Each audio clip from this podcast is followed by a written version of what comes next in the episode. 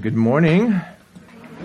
How's everyone doing? I don't know about you, but but my favorite hymn of all time is "A Mighty Fortress Is Our God," written by Martin Luther. It's got a really cool words to it, and but it's deep in theology. Ah, I love that. Yeah, that's that's rich. I love the richness of that that hymn.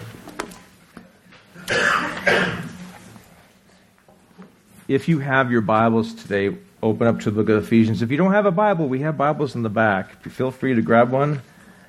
I know there's a uh, a new thing called a cell phone where you can pull up Bibles on the app, but I prefer paper. I'm old school. Ephesians chapter 6. And yeah, Sharon's got Bibles in the back. If anyone wants a Bible, please We've got plenty. Raise your hand. We are a Bible studying, teaching, Lord willing, living church. Amen. Let me read. Uh, I'm going to read the first, I mean, from verse 10 to 18. That's our main thing, but we're going to look at one phrase at one verse, is where we're going to camp out. All right? Verse 10. Finally, be strong in the Lord and in the strength of his might. That's Ephesians 6:10. Put on the full armor of God so that you will be able to stand firm against the schemes of the devil. For our struggle is not against flesh and blood, but against the rulers, against the authorities, against the world forces of this darkness, against the spiritual forces of wickedness in the heavenly places. Therefore, take up the full armor of God so that you will be able to resist in the evil day, and having done everything to stand firm, stand firm, therefore, having girded your loins with truth, and having put on the breastplate of righteousness, and having shod your feet with the preparation of the gospel of peace. In addition to all, take, having taken up the shield of faith, with which you will be able to extinguish all the flaming arrows of the evil one. Also receive the helmet of salvation and the sword of the Spirit, which is the Word of God, praying at all times with all prayer and petition in the Spirit, and to this end, being on the alert with all perseverance and petition for all the saints as well as on my behalf, that words may be given to me in the opening of my mouth to make known with boldness the mystery of the gospel, for which I am an ambassador in chains, so that in proclaiming it I may speak boldly as I ought to speak. We've been talking about spiritual warfare. What a big topic that is, for one thing, right? But what a relevant topic, a very relevant topic for the believer. And I don't know about you, but it seems like Satan, and he knows his time is short, and it seems like things are getting even more and more intense, not just around the world, but in our lives as well. And the idea of spiritual warfare here that's repeated three or four times is the idea of standing firm, right? We looked at that last week. We looked at, first of all, the first week we looked at that Jesus Christ is the victor, right? He's already won the war. So even when things look terrible out in the world, Jesus Christ has already won the world. See, the devil is already lost the war, and his days are numbered.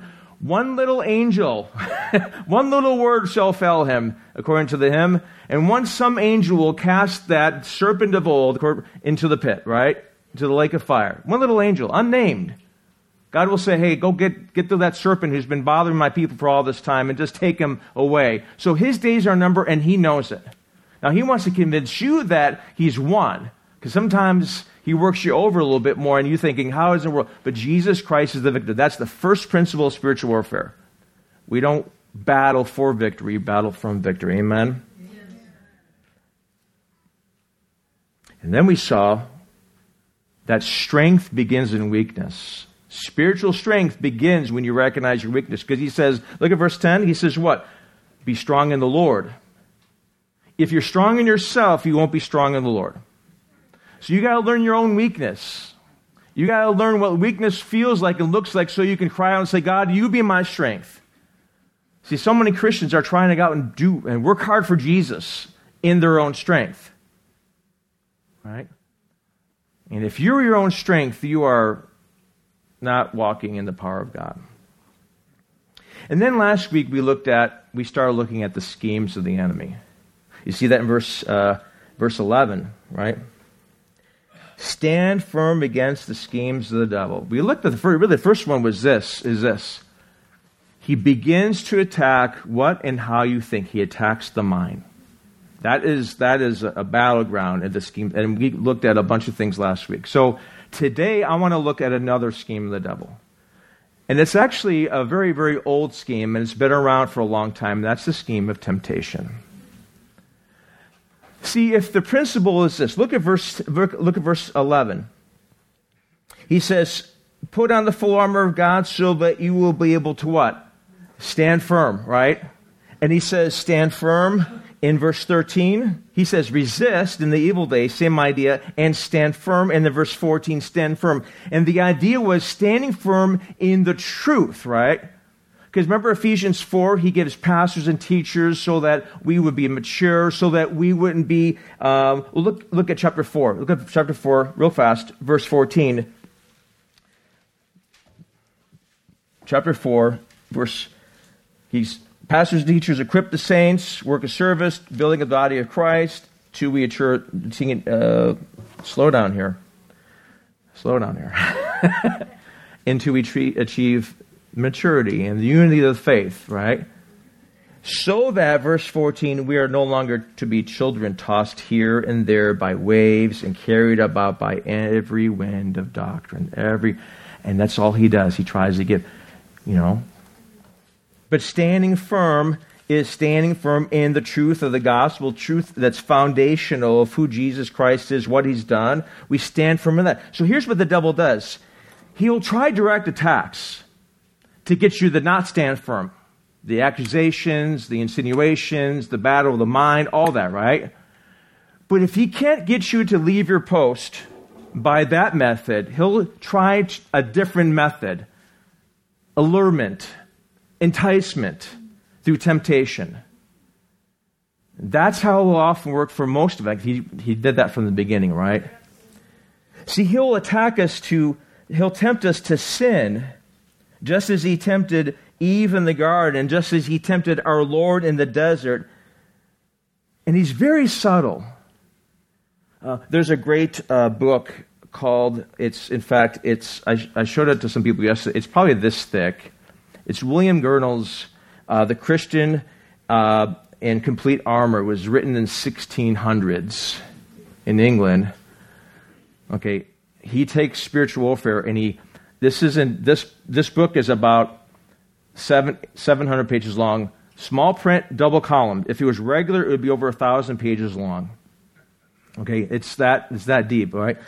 He makes his comment. He says Satan was too crafty for man in his perfection. Much more now in his maimed estate, having never recovered from the first crack he got in his understanding by the fall of man. In other words, this Satan, through temptation, caused Adam, who was good and complete and he's you know perfect, not like God's perfect, but you know what I'm saying, he was the and he caused Adam to fall in that state. Adam was no match for the serpent in the garden. Now, if he caused pre fall man, Adam, to be susceptible to temptation, those of us who are fallen, he's had all this time to perfect wisdom how to attack mankind. That's why when it comes to, to you know, when it comes before God in the book of Job, God says, Have you seen my servant Job? Yeah, he's righteous, but only because you protect him. Let me have Adam, and then you'll see what he'll curse you, and he'll do all. And that's the battle, right? Because he understands what make man, what makes man tick. He understands our weaknesses, and he understands how to get us. And so he'll try that through temptation. All the more reason to be armed with the armor of God. Amen.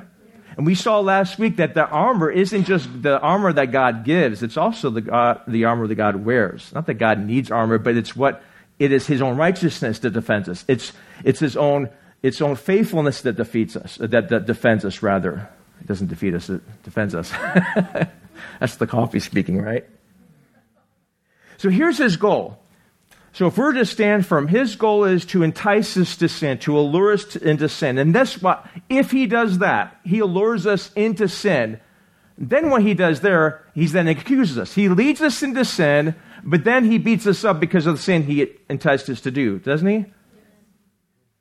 He beats us up, works us over, condemns us, troubles us, harasses us, judges us. He says, Hey, give in to this. And once you give in, how could you do that? And then he beats you up. Some people, some believers still struggle right now over past sins that have been repented of and forgiven of.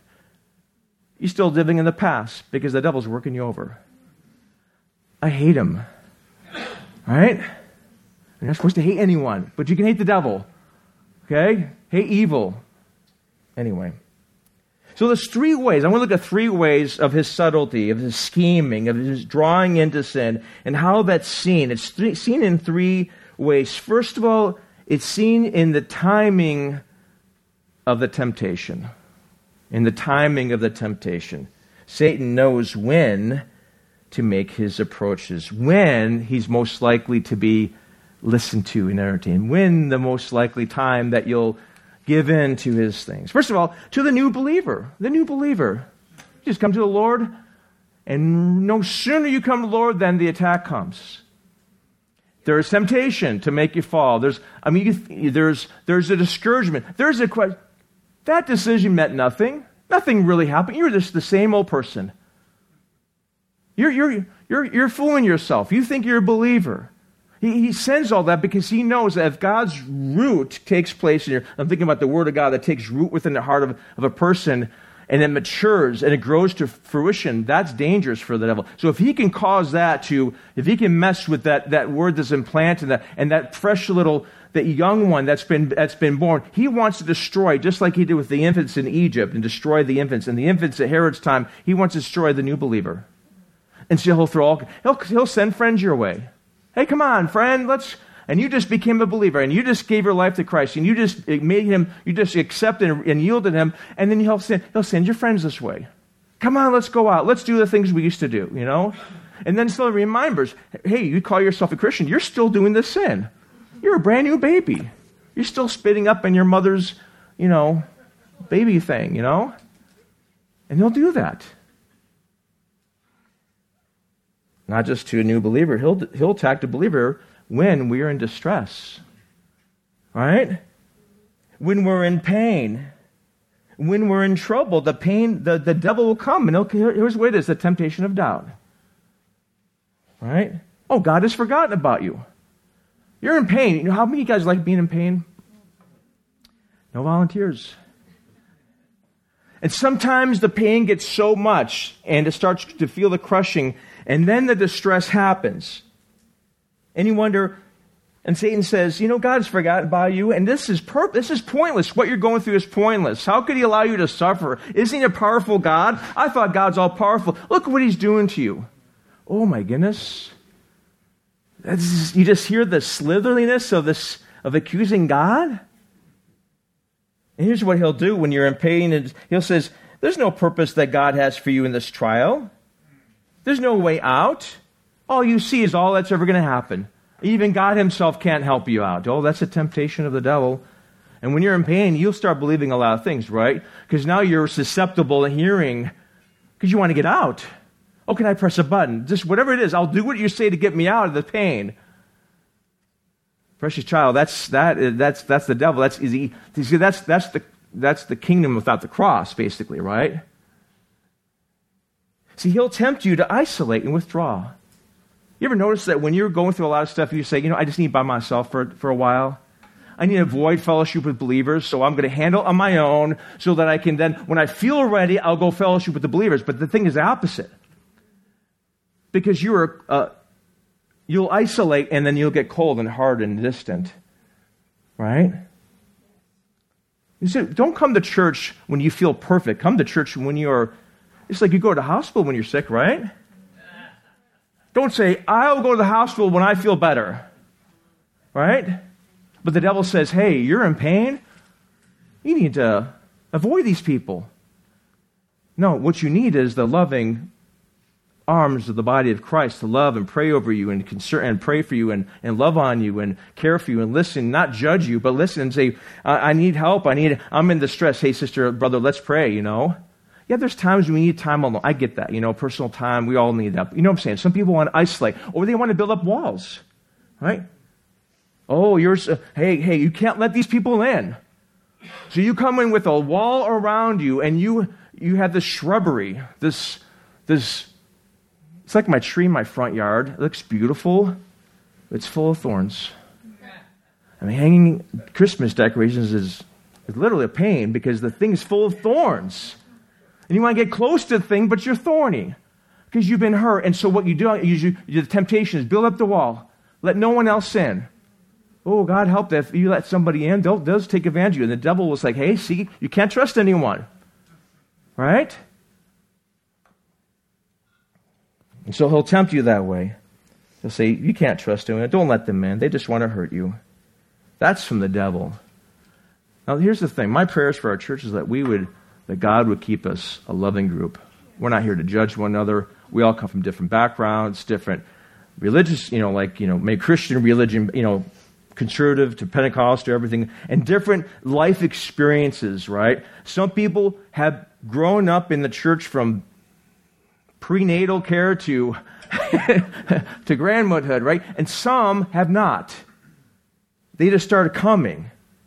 And so we look and say, you know, some are still dressed in the rags and clothed with the pig filth. They come in from the, from the field where they've been. And guess what? We need to love them the same, right? Not only will he, will he tempt you when you're a new believer, uh, when you're a believer, when you're in distress, He'll tempt you with impatience. He'll tempt you with impatience. Pressure is on, the pain is intense, and things aren't going your way. Things are, Lord, when is this going to lift? These, this is not fast enough. You say, God, you're not moving fast enough. Let me, in fact, let me take control, God. If I were in control, I wouldn't be in this situation. I would be happy. How many of you have felt that way? You've been in a place where you've been in distress and say, Lord, if I just were in control, or if I can tell people how to live and I can control what they, what they do would affect me so I wouldn't have to deal with the pressure of, the, you know, that's, there's, that's, you see that? No, if you were in charge, uh, you may be in a worse place. When Eve sinned and Adam and Eve sinned, it was basically saying, God, I'm in charge now. Be careful being in charge.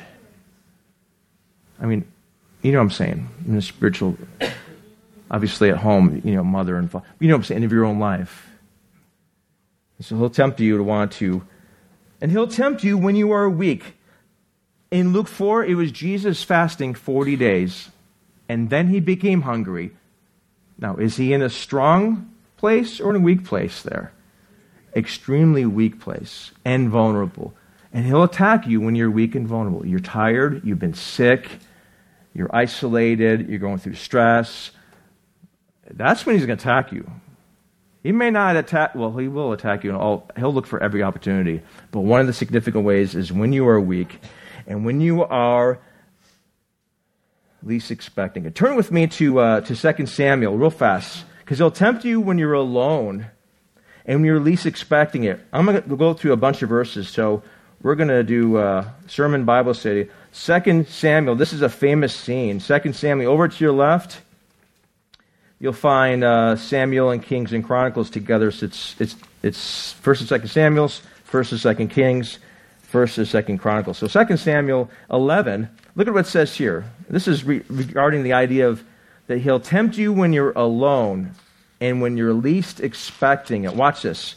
Second Samuel 11 says, Now it happened in the spring at the time when, the, when kings go out to battle that David, who is David? He's a king. He sent Joab and his servants with him and all Israel, and they destroyed the sons of Ammon and besieged Rabbah.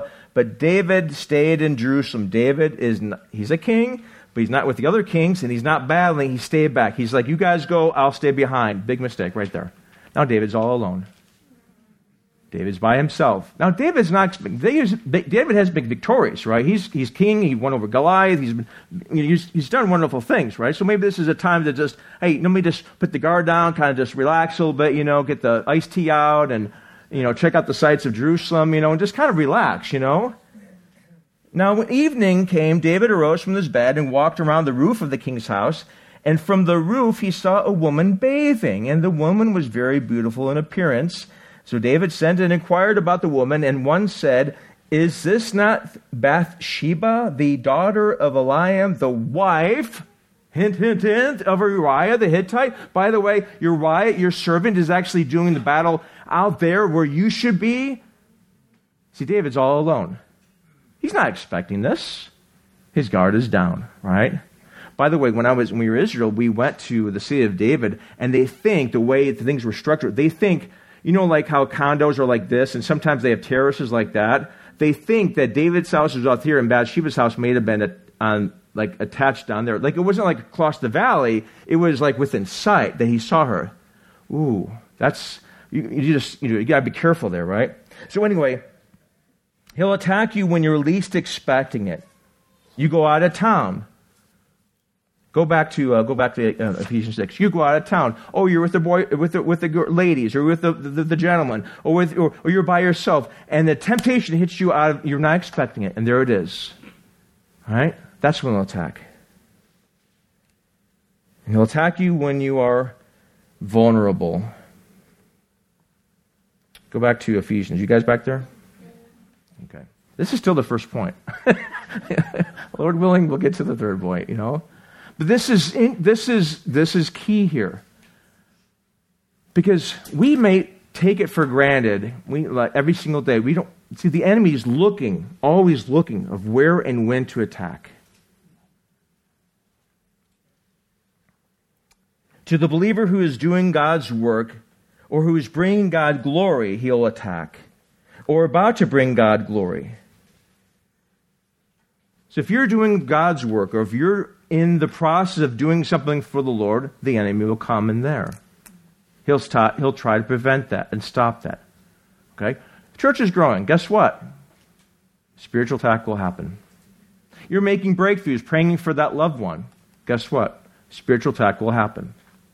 You'll start arguing with your spouse. You'll start having impatient, you know, things, and you'll have weird things happen because you are progressing in the things of God or God has plans for what you want to do, or you have, you know, the Lord's leading, He's making headways. And the enemy will try to send reinforcements to bring discouragement to keep you from, uh, from going on with things of God. Turn to, as an example, turn to the book of Nehemiah, Nehemiah chapter 4. Go back to the Old Testament.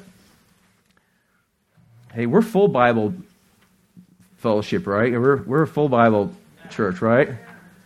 Nehemiah. Okay, so where's Nehemiah? Well, it's uh, it's after we were in First and Second Samuel, then Kings, then Chronicles, right? You'll find Ezra, Nehemiah, Esther. You'll you'll find those books. It's in there. This is after. This is after. Uh, this is after the deportation, and Nehemiah is back to help rebuild Jerusalem, specifically the walls of Jerusalem. And so here's what they're doing. They've come back to the city of Jerusalem. Jerusalem was destroyed. They've come back. Nehemiah is in charge of rebuilding the walls.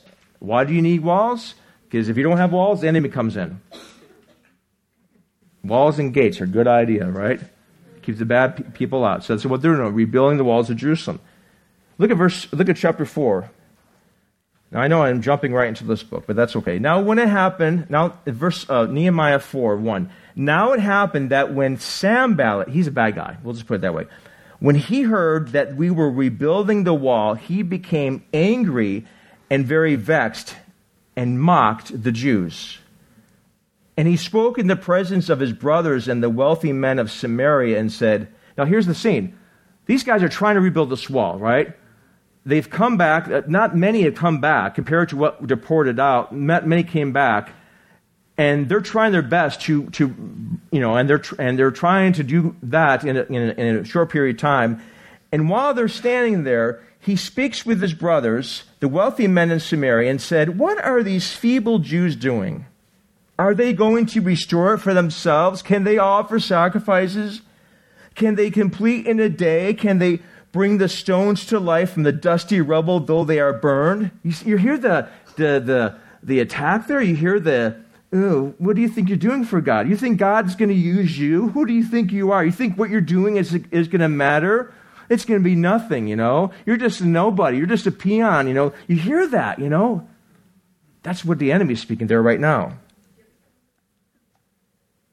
Now, to, now, now Tobiah, the Ammonite, was near him, and he said, Now he's another bad guy. Even what they are building, if a fox should jump on it, he would break their stone wall down. Like what you're doing, it's so weak that even a fox can knock it down. See, the devil will come and you think you, you, you are called to do something for the Lord, and he'll say, That's so insignificant, no one's going to see it, it's going to matter, no one cares what you're doing. Oh, and you want to give up. Right? Who's going to care what you're doing?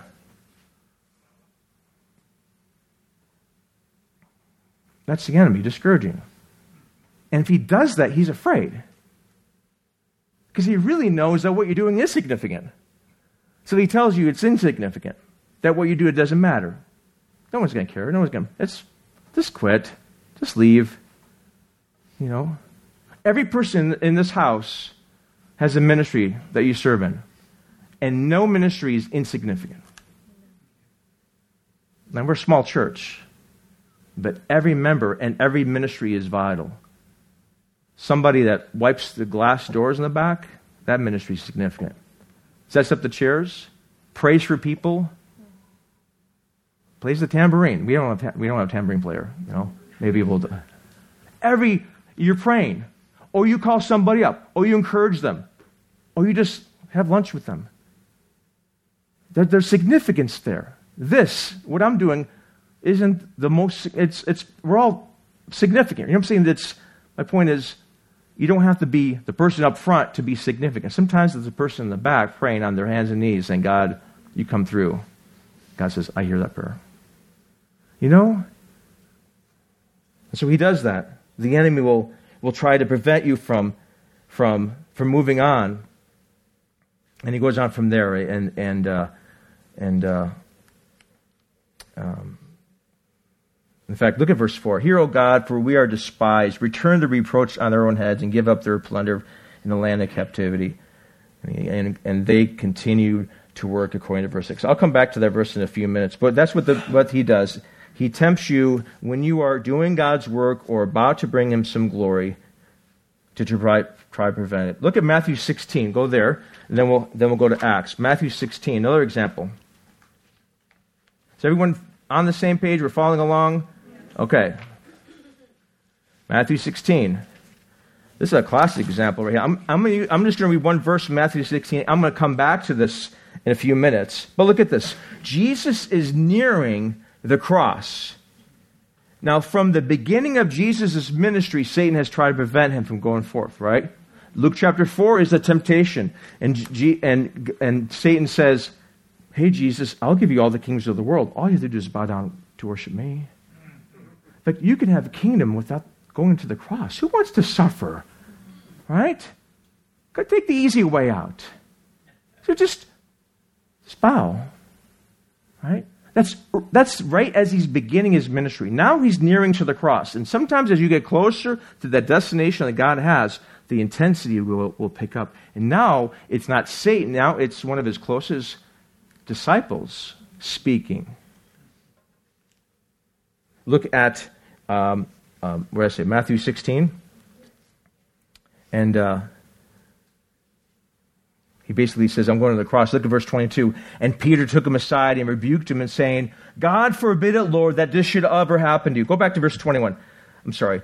From that time, Matthew 16, 21, from that time, Jesus began to show his disciples that he must go to Jerusalem and suffer many things from the elders and chief priests and scribes and be killed and raised in the 30. He goes, Thursday, and he said, This is what my I'm this is what I'm going to. I'm going to Jerusalem, I'm going to be crucified, but I'm going to raise again. And in verse 22, Peter says, God forbid it, Lord, you're not going to go to the cross. No, you're not going to be killed.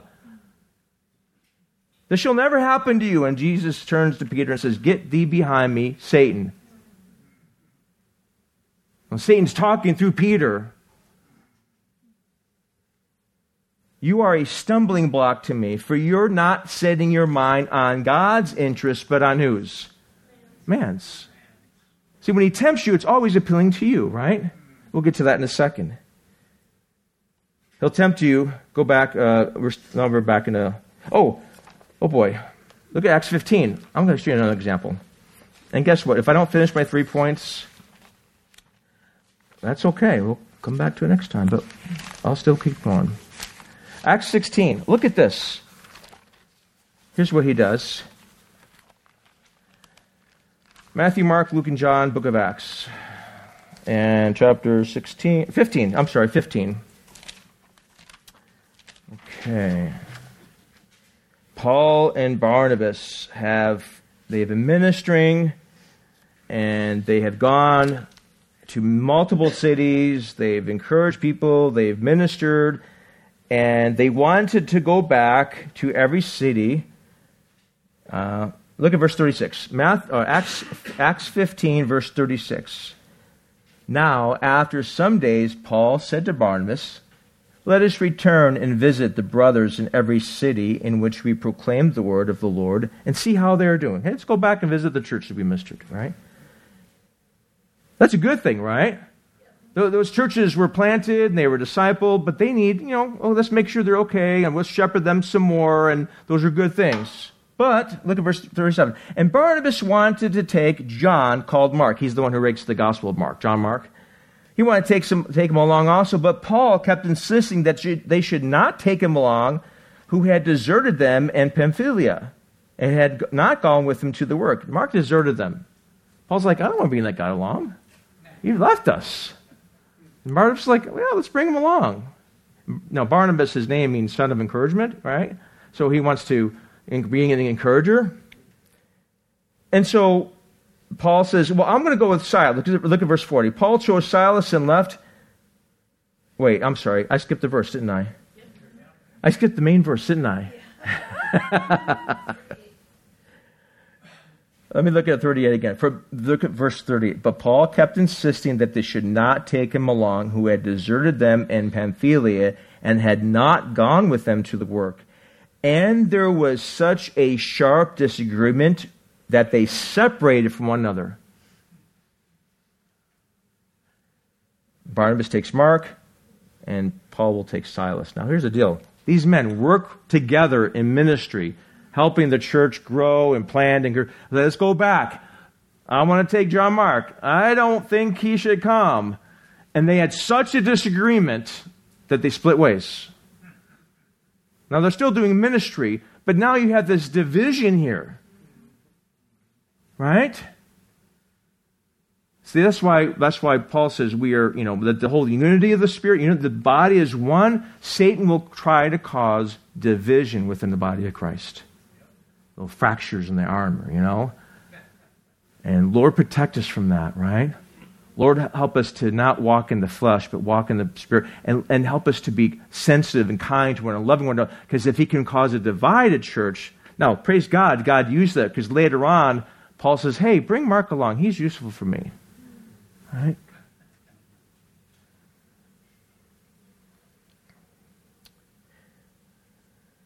Back to Ephesians 6. The schemes of the devil. When else when he'll tempt you? Oh boy, this is obvious. He'll tempt you when the object of your temptation is right in front of you or in your sight. Temptation is often most powerful when the thing you desire is nearby.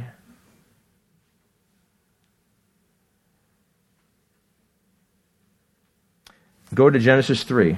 Go to Genesis 3.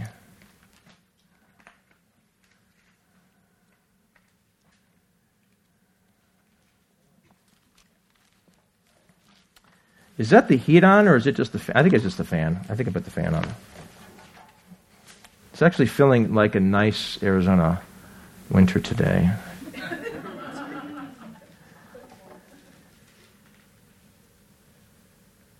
this is this is the first temptation.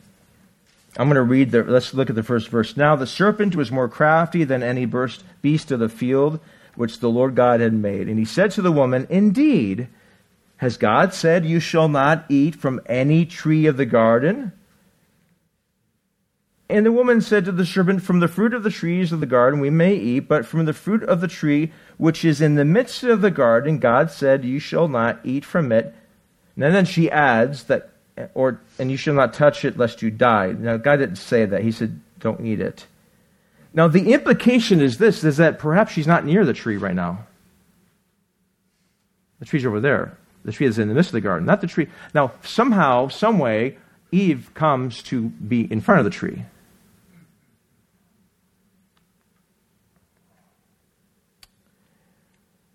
And I don't know how she goes from talking about the tree over there to then being, in fact, she goes, look at verse 6. The woman saw that the tree was good for food, delightful to the eyes, and desirable to make one wise, and she took of its fruit. Somehow she, she goes over the tree. Temptation is often, now obviously she's, this is pre-fall, she's not fallen yet, right? She doesn't have the sin nature, she doesn't have the flesh, you know. But now let's think about for us. You have certain weaknesses in your life, and you know they're your weaknesses. And when you don't think about them or see them, you're fine. But when you're confronted, whoa, right?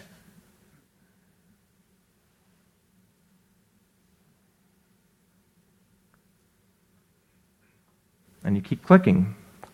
I want to see more.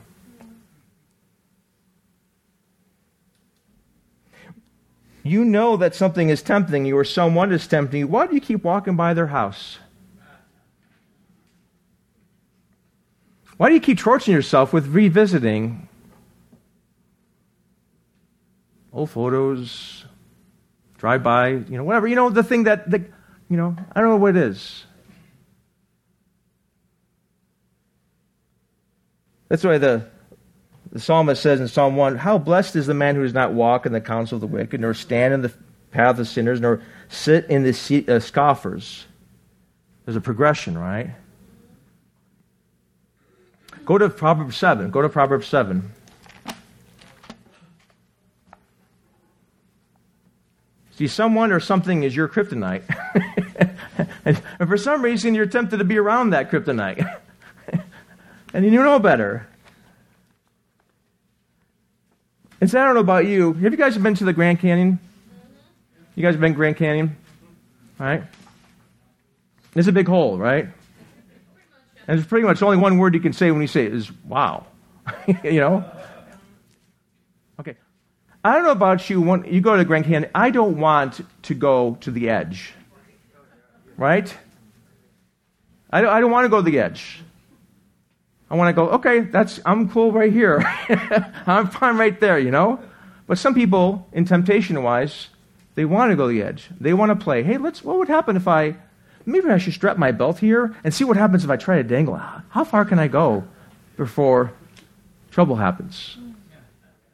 Or if you've ever been to Niagara Falls, Niagara Falls and the, the Canadian side, the Horseshoe Falls.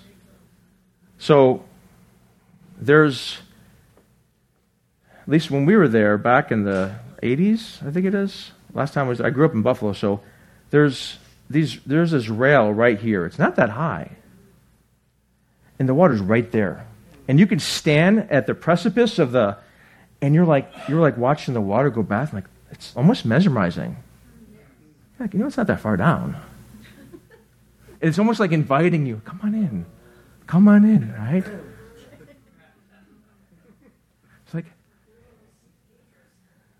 You forget about safety, right? Look at Proverbs. Did I say Proverbs 7? Watch this.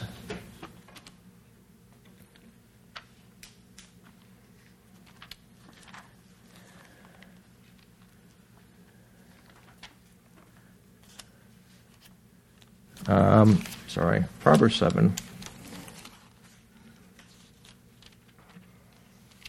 Verse uh, 6. Let's start at verse 6. For at the window of my house I looked out through my lattice, and I saw among the simple and discerned among the sons a young man lacking a heart of wisdom, passing through the street near her corner, and he strides along the way to her house. In the twilight, in the evening of that day, in the middle of the night, and in the thick darkness. And behold, a woman comes to meet him, dressed as a harlot and cunning of heart. She is boisterous and rebellious. Her feet do not dwell at home. Stepping into the streets, stepping into the squares, and near every corner she lies in wait. So she seizes him and kisses him, and then with a brazen faith, face she says to him, the sacrifices of peace offerings are with me. Today I paid my vows. Therefore I have come out. Come out I, I did sacrifice to God. Now I've come out to meet you, to seek your face earnestly, and I have found you. This is the lady speaking to the young man. I have spread my couch with coverings, with colored linens of Egypt. I have sprinkled my, my bed with myrrh and aloes and cinnamon. You get the scene. The bedroom is all, it's red, it smells good, it's all decorated. Come then, let us drink our fill as lovers until morning. Let us delight ourselves with the pleasures of love. For my husband is not at home. He's gone far away on a, on a journey far away, and he took a bag of silver with his hand, so he won't be back for quite a while. He's out with the guys, he's out doing some business. I'm paraphrasing. And on the day of the full moon, he'll be back. And with her abundant persuasion, she entices him. With her flattering lips, oh, you are so handsome. Oh, you meet my needs like my husband never met my needs. You just hear that, right? With her flattering lips, she drives him to herself, and he suddenly follows her like a dog on a leash. I didn't say that. I just, like, like that's how it is as an axe goes to the slaughter, or as one in fetters to the discipline of an ignorant fool, until an arrow pierces through his liver, as a bird hastens to the snare, and he does not know that it will cost him his soul. So now, my sons, listen to me and pay attention, attention to the words of my mouth. Do not let your heart go astray into her ways. Do not wander into her pathways. For many are the slain whom she has cast down, and numerous are all those killed by her. The ways of Sheol, that's the place of the dead, are in her house, descending to the chambers of death. See, Satan will tempt you with the object of your desire, with a temptation that you know is your weakness. And if you go along with it, before you know it, before there's a hook in your mouth and there's a liver through your liver. A liver, wait, a liver through your liver? An arrow through your liver. Don't play with that fire. And, and the temptation's real, isn't it, right? He said, I'm lonely. Let me just share a couple more things. Then we'll, fin- we'll just do one point today, okay? One, just one point, because I don't have time for the other two. Bless the Lord. He'll tempt you also after you had great victory in the Lord, and also after you've had great defeat. Watch this. Oops. So after great victory, here's what we do. After you had great victory in the Lord, he'll tempt you with either boastful pride, or you'll say, you know, let's take a break. Here it is. Elijah meets with the prophets of Baal at Mount Carmel.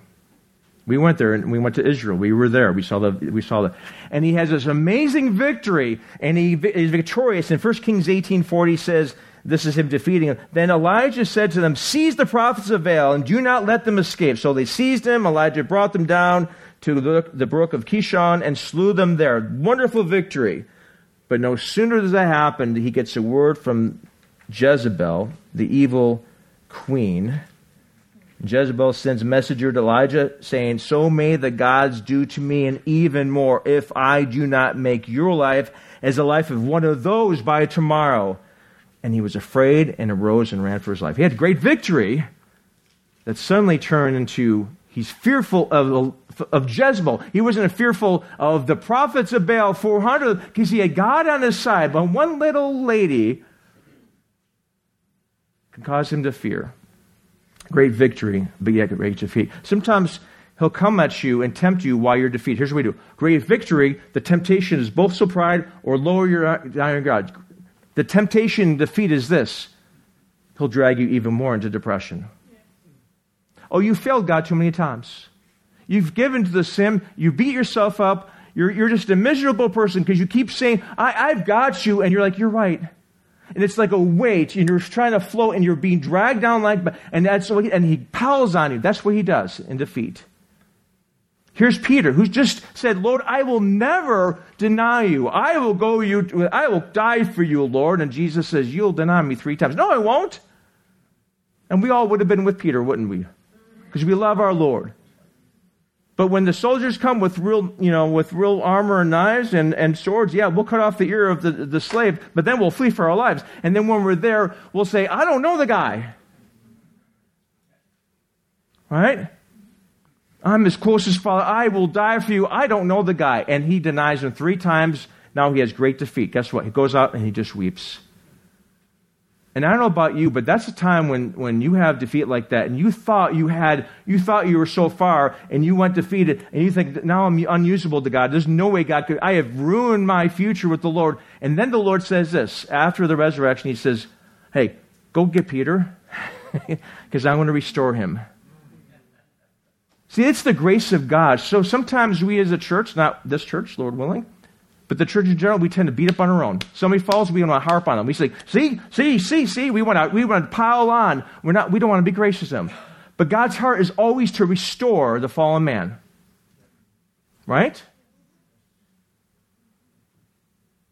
Amen? Okay, I'm not convinced with that.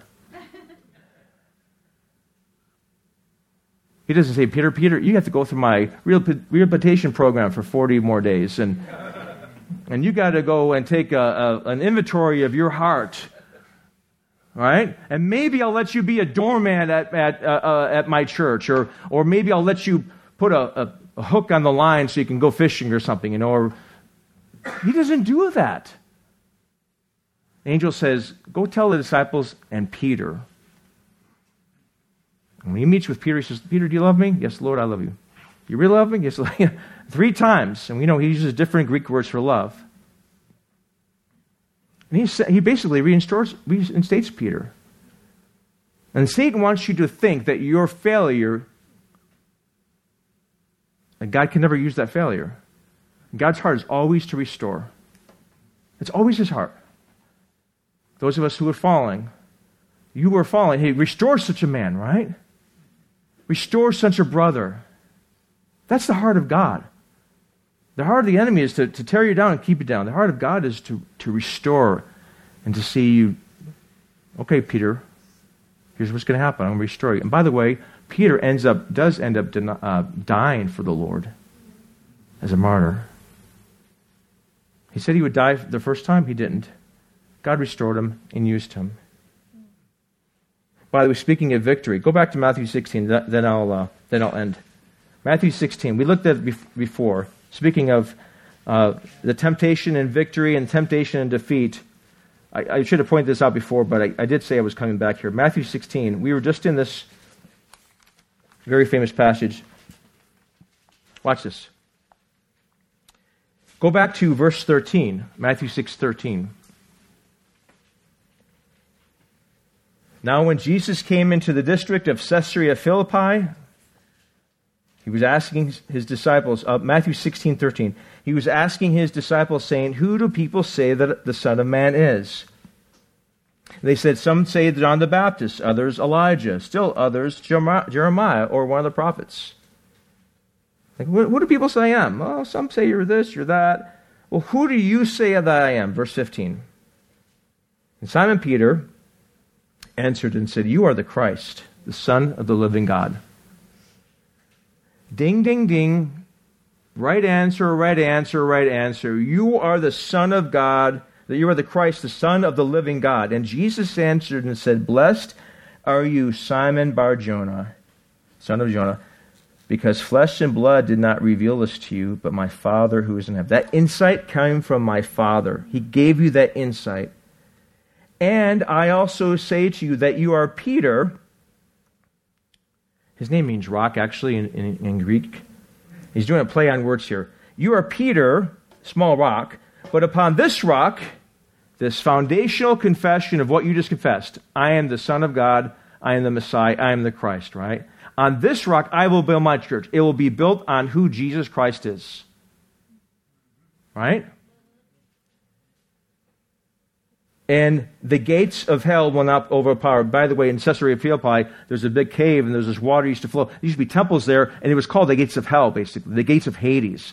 And they had worship to, to uh, the god Pan and other gods there, right? So Jesus is actually going to the devil's territory and picking up fight and says, I'm building my church right here, devil, and you can't do anything about it. So what God does, what Jesus does, he doesn't be shy away from, so the devil has somebody in bondage there. He doesn't say, oh, I'll respect your bondage. No, he goes and he takes control and he says, that's my child. I'm setting that person free. And there's nothing you can do about it. Now here's the thing. The victory is this. Peter said, you are the Christ, the Son of God. That's the victory, right? But then, not just a few verses later, Jesus says, I'm going to the cross. And Peter said, You shall not do that. And then Jesus says, Get behind me, Satan. You see that? Peter's victorious over here. But suddenly now Satan's speaking through him. You've got to be careful of that, right?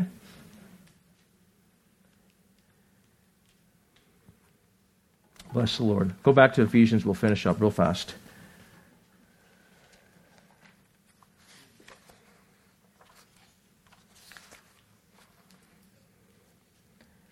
In fact, he says, Put on the full armor of God, verse 11, so that you will be able to stand firm against the schemes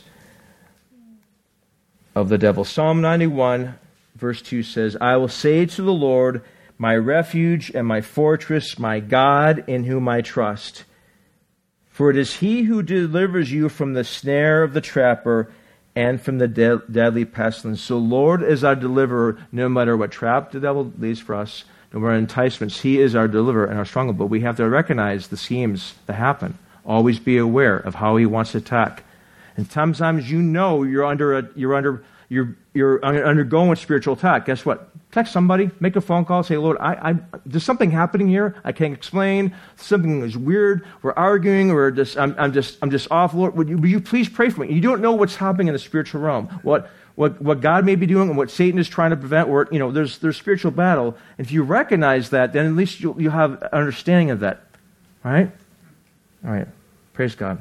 Hey, I got through one point. We have two more points. Guess what? Next time, we'll do the next two points. Let's pray. Father, thank you for your word. Thank you, Lord, that you give us, in fact, Lord, you give us the tactics of the enemy. You, t- you show us, Lord, how, how he works. And though he's, he's too strong for us in our own strength, Lord, he's not strong enough for you. And our strength, Lord, is in you, not in ourselves, Lord. We put on the full armor of God. We are defended by God himself, who is our refuge, our stronghold, our defense, our captain, our victorious warrior. And we know, Lord, that your word is truth, Lord. And we know that Satan twists and lies and tries to try to distort who you are, what your intentions are, Lord. But we we trust, Lord. We pray, Lord. I pray, Lord, that as there's times when all of us go through spiritual attack, and there are, there are times, Lord, when it's hard for us to even believe, Lord, because the feeling of it is so intense to the opposite way that ha- that, Lord, we don't feel it, but we have to, by faith, believe that and say, Lord, I stand on what your word says. Lord, I pray, Lord, as we grow as a church and each person, each individual in here or watching online, we all go through our own individual battles, Lord.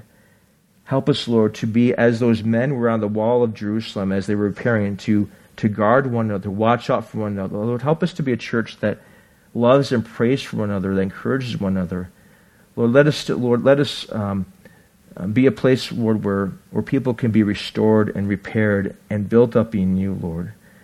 And Lord, we do pray, Lord, that you would lead us, uh, provide, Lord, uh, someday, Lord, in your way, a place of our own where we can grow in fellowship. And we just want to ask your blessing on the place we're at right now, Lord. Thank you for this place and thank you for the, the gentleman that allows us to meet here. Pour out your blessing on them, Lord. Bless those who are discouraged today, Lord, and help us to look to you, Lord, not to ourselves, but to you for encouragement and strength. In Jesus' name, amen. Praise the Lord. When we stand up,